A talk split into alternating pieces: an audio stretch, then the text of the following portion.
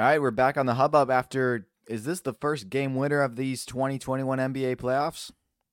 DeAndre Ayton calls game tonight, and the Suns take a 2 0 lead, and the Clippers fall into their third straight 2 0 hole in this Western Conference playoffs. Man, what a game this was. The final 33 minutes of this game. Oh, what am I saying? The final five minutes of this game. Final two minutes of this game. I, I don't even remember what the stat was. I think it was like the final two minutes of this game in game time took 33 minutes. There were there were five stoppages for replays. There was clutch shot after clutch shot, and then after the after the game winner go went in by Ayton as we thought, there was there was still another uh, another 0.7 seconds put back on the clock for the Clippers to try and get their own game winner to go in, but that that fell short. This is a game where Devin Booker and Paul George play not that great. Paul George shot 10 of 23, 26 points. Booker shot 5 of 16, 20 points. And the big thing for Paul George in this game is that this dude missed two straight clutch free throws with the Clippers up by one with a few seconds left to go in the game. Paul George has a chance to make it a three point game, heck, even a two point game, where if he hits one of two free throws and Ayton makes the lob at the end, to win the game. Instead of winning it, it would have gone to overtime.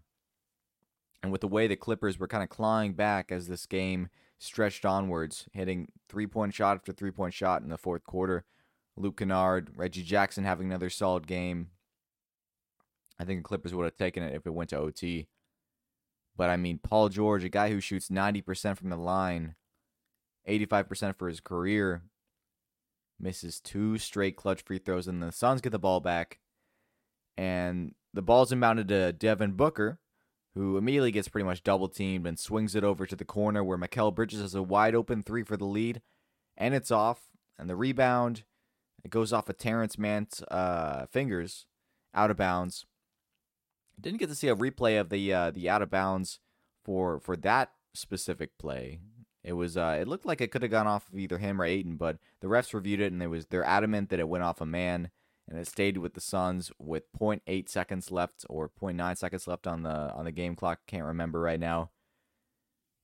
But the play was drawn up beautifully for for for the Suns team down down by one with about a second left to go. Like I said, everyone thought the ball was going to Devin Booker, and the the play that Monty Williams drew up, it looks like that Devin Booker is going to come off of a screen that DeAndre Ayton's setting, uh, but DeAndre Ayton actually has a screen set for him by Devin Booker. The play starts with both Booker and Ayton being near the basket. Booker's a little bit closer to the left elbow, and Booker moves towards the uh, the the left corner, sort of more outwards from the elbow, and it looks like he's cutting for the ball. But in reality, he is the one getting into position to set a screen on Ivica Zubac, Zubac, Zubac, I can't get that man's name right. I'm sorry, Clippers fans. But he sets the screen on Zubac, which gives Ayton just enough time to get free from Zubac, sky up for the lob, and credit to Zubac, man. He he jumped up as high as he could, it seemed, to try and get a try and get a hand, get some fingertips on the lob by Jae Crowder, who literally tossed it the most perfect assist off of an inbounds play for an alley oop that I've seen in my life, right above the rim and Ayton gets it. It's just outside of the fingertips of Zubac. Ayton slams it down. Everyone's going crazy. The thing that cracks me up about this play is that Pat Bev was was talking so much trash after uh, after Booker was double teamed and gave it up to Bridges, and Bridges missed the shot because Beverley thought it was over. I mean, with less than a second to go, I, I thought I was hoping that maybe we get a D Buck uh, D Buck D Book game winner we get to see a Suns uh, Suns win the series and go up 2-0 because I'm cheering against the Clippers. I want to see CP3 and Devin Booker get a ring this year. But I was not expecting that play to go as picture perfect as it did off the inbounds play. Credit to Jae Crowder. Credit to DeAndre Ayton, who had a fantastic game, man. I mean, DeAndre Ayton, the Clippers, they adjusted this game. They started off with Zubac on the floor. Zubac played 34 minutes tonight. They also shifted in Patrick Beverley to the starting lineup, which I got to say, matched him up against Devin Booker for a lot of the game, and it somewhat worked. As I said before, Booker shot pretty inefficiently this game, 5 of 16. There were a few bang bang plays where Beverley got f- physical with Booker. Uh, Booker actually seemed to almost break his nose. He had to go into the locker room after a inadvertent collision with Pat Bev, where both of their heads collided. Both of them had to leave the game for a few minutes. Booker got stitched up. I don't know what happened with Pat Bev, but he did end up coming back. I think near the end of the game. I don't remember even. But Booker came back, hit a few mid-range clutch shots near the end of that game, and Pat, not Pat, Paul George also was kind of trading mid-range clutch buckets with Devin Booker. I think they each hit one. Paul George might even hit two, and then Cam Payne as well at a clutch layup near the end. Cameron Payne dropped 29 points tonight, which I think was his career high. It's definitely his playoff career high. Uh, but please uh, call me out if I'm wrong about it being his real career high. But I'm pretty sure I saw a tweet about the NBA by the NBA saying that it was his career high tonight. 29 points for that dude, stepping up big time in the absence of Chris Paul. I, I was saying when we were talking about this series yesterday with Levi on our conference finals predictions episode. Check that out if you haven't already. And also with Tommy after Hawks Sixers game seven ended and we were looking ahead to this series. CP is going to have to step up big for CP3. I'm talking about Cam Payne, the dude who was playing in China just about a year and some change ago. Hard to believe this dude was out of the NBA. And now here he is dropping 29 points against one of the greatest teams that we've seen this year in the LA Clippers, especially defensively, making it look easy. Nine assists as well. He was the leader of this team tonight. And DeAndre Ayton stepped up big time. I don't know if I shot out the stat line yet, but 24 points, 14 rebounds. Going back to the Clippers adjustments, it doesn't look like they're going to be able to stop DeAndre Ayton. I mean, Ty Lue, I'm going to give him some credit. I'm going to give the Clippers another game before I say this series is over because we've seen him come back in game three and win both game threes against the Mavericks and Jazz pretty handily. So Ayton, I mean, the dude is just a beast. There was a there was a report that came out on Twitter I saw that a Western Conference executive is saying that DeAndre Ayton is the closest thing that we have seen to Hakeem Olajuwon since Hakeem Olajuwon retired. Don't know if I'd go that far right now, but this is definitely these playoffs are DeAndre Ayton's star is born moment. I was not considering this guy in the elite center conversation before these uh, these past few series we've seen, whether it be against the Lakers, the Nuggets, and now the Clippers. And when you think about the bigs he faced up against, I mean, Anthony Davis was hurt, but he still played against him in a few games in that series and looked dominant. And then he went up against the MVP of the league in Nikola Jokic and dominated him in four straight games in that paint. Ayton is a solid offensive big.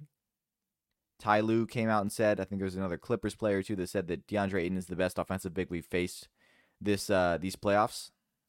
Little uh, little little unintentional Kristaps Porzingis slander slander right there. Maybe a little bit intentional. Who knows? Porzingis deserves it for how he played against that Clippers team. But I mean, DeAndre Ayton, man, he just feasted. He had some jump hooks tonight in the clutch. He continues to just grab the defensive boards over everyone on this Clippers team. He's just towering over him. I think Zubac has an inch or two on him height wise. But I mean, Ayton is just too big, too big in that paint. The Suns, rest of the Suns, man, they were they were struggling tonight. Cam Johnson came off the bench and did not miss a shot. Dario Saric played all right. Shot one of four from three, not the greatest, but 11 points, three rebounds, two assists in 13 minutes. Not that bad for 13 minutes of play. E'Twaun Moore also had a few solid minutes in the first half. Five rebounds, three assists, and two points for that dude off the bench. Good to see E'Twaun Moore getting some action. As for the Clippers, besides Paul George, who struggled with those free throws at the end, he hit a few nice key shots down the stretch in that fourth quarter, including his only three of the game. He started off 0 7, but hit one in the last few minutes. Reggie Jackson, as I mentioned before, another great game by him 19 points, three assists, five rebounds, and a steal. He's going to get that bag this offseason. Marcus Morris did not look like himself. He shot 3 of 11. Once again, playing a little bit injured, only seven points.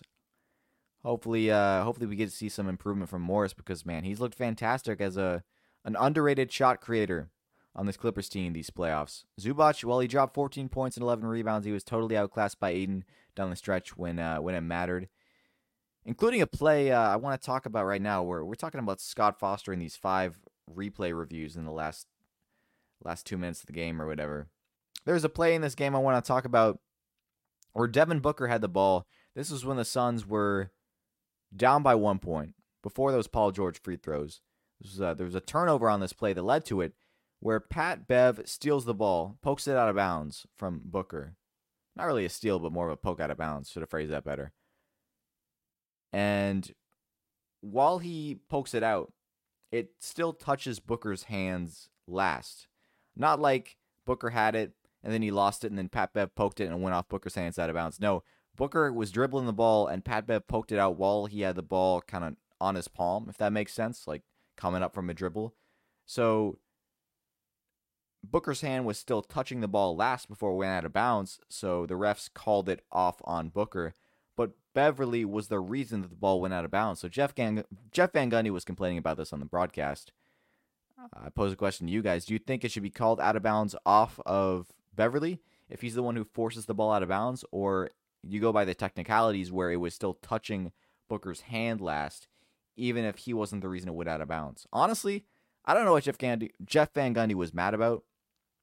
He made a point where this happens 20 times a game but they only review it in the, the last minute. I think that's fair. But also, I mean, it does touch Booker last. And when you talk about looking at the rules, looking at the rule book, the rulebook states that if it touches a player last before going out of bounds, then it is the opposite team's ball. So, I don't know. Interesting officiating down the stretch. But the big takeaways from this game are the Suns players continue to step up. And we're talking about the Suns players. We're talking about DeAndre Ayton, Cameron Payne, guys who have really been having breakout postseasons. And we talk about Reggie Jackson getting a bag. Cameron Payne is going to be getting a bag this offseason as well, whether it be from the Suns or another team looking for uh, a solid rotational playmaker. Jae Crowder and Miles Bridges were near invisible tonight. Bridges hit a three down the stretch in the fourth quarter, which was key to keeping them in that game. But he finished with five points on two of seven shooting. Jae Crowder had two points, 0 3 shooting, four rebounds, three assists in 33 minutes. Hopefully, you see them step up a little bit more in game three and four. But keys for the Clippers, I mean, they shot well tonight, not as well as game one, but 38% from three to the Suns' 23%. That's all you can ask for if you're a Clippers fan to outshoot the Suns by 15%. But Paul George, man, he needs to knock his shots down more consistently. I expect him to have a bounce back game three. And Marcus Morris, hopefully he can uh, step it up a little bit more. I know he's playing injured, but man, if you're Ty Lue, you gotta be you gotta be hoping for Marcus Morris to have a little bit more of an impact than seven points on three of eleven shooting. We've had him have multiple 20 point performances in these Jazz and Mavs games, games where he's dropped six, seven three pointers. Tonight, only one or two from three. And also, how do you stop Ayton? If I'm Ty Lue after seeing this game too, I just go full small ball. If CP3's coming back, I'm not going to let Zubac have any switches on CP3. I don't want him on the floor. I don't want Cousins getting a lot of minutes. Cousins only had four minutes tonight. Managed to pick up two fouls and a turnover. Not that great compared to his game one stat line. Even though he did did get a bunch of fouls in his game uh, game one run of 11 minutes, I think he had. Tomorrow we got Hawks, Bucks, game one in Milwaukee. I'm gonna go with a hot take and say uh, Hawks take game one. Both teams coming off Game Seven. I think the uh, the Bucks are to be a little bit more gassed, and the Hawks just seem like man, they seem like they're on a mission. As I said, I don't think they're to win this series, but they're to make it really interesting. And coming out the gate, I think this Hawks team gets a little bit more hungry going into Milwaukee, going into opposing waters in a game one for the third straight series in a row. And I think for the third straight series in a row, they're going to take that game one. That's going to about do it for this episode of the Hendo Hubbub, though, y'all. Appreciate you tuning in once again on here on Barbecue Chicken Alert. If you like the podcast, check us out, subscribe, follow, download us on your preferred platform of choice, whether it be Spotify, Apple Podcast, iTunes, Google Podcast, Stitcher, or more. If you want daily NBA content, follow at BBQCHX Alert, Barbecue Chicken Alert on Instagram for your daily dosage of NBA highlights, clips, news, memes, polls, debates, stories, and more. Until next time, y'all, peace out.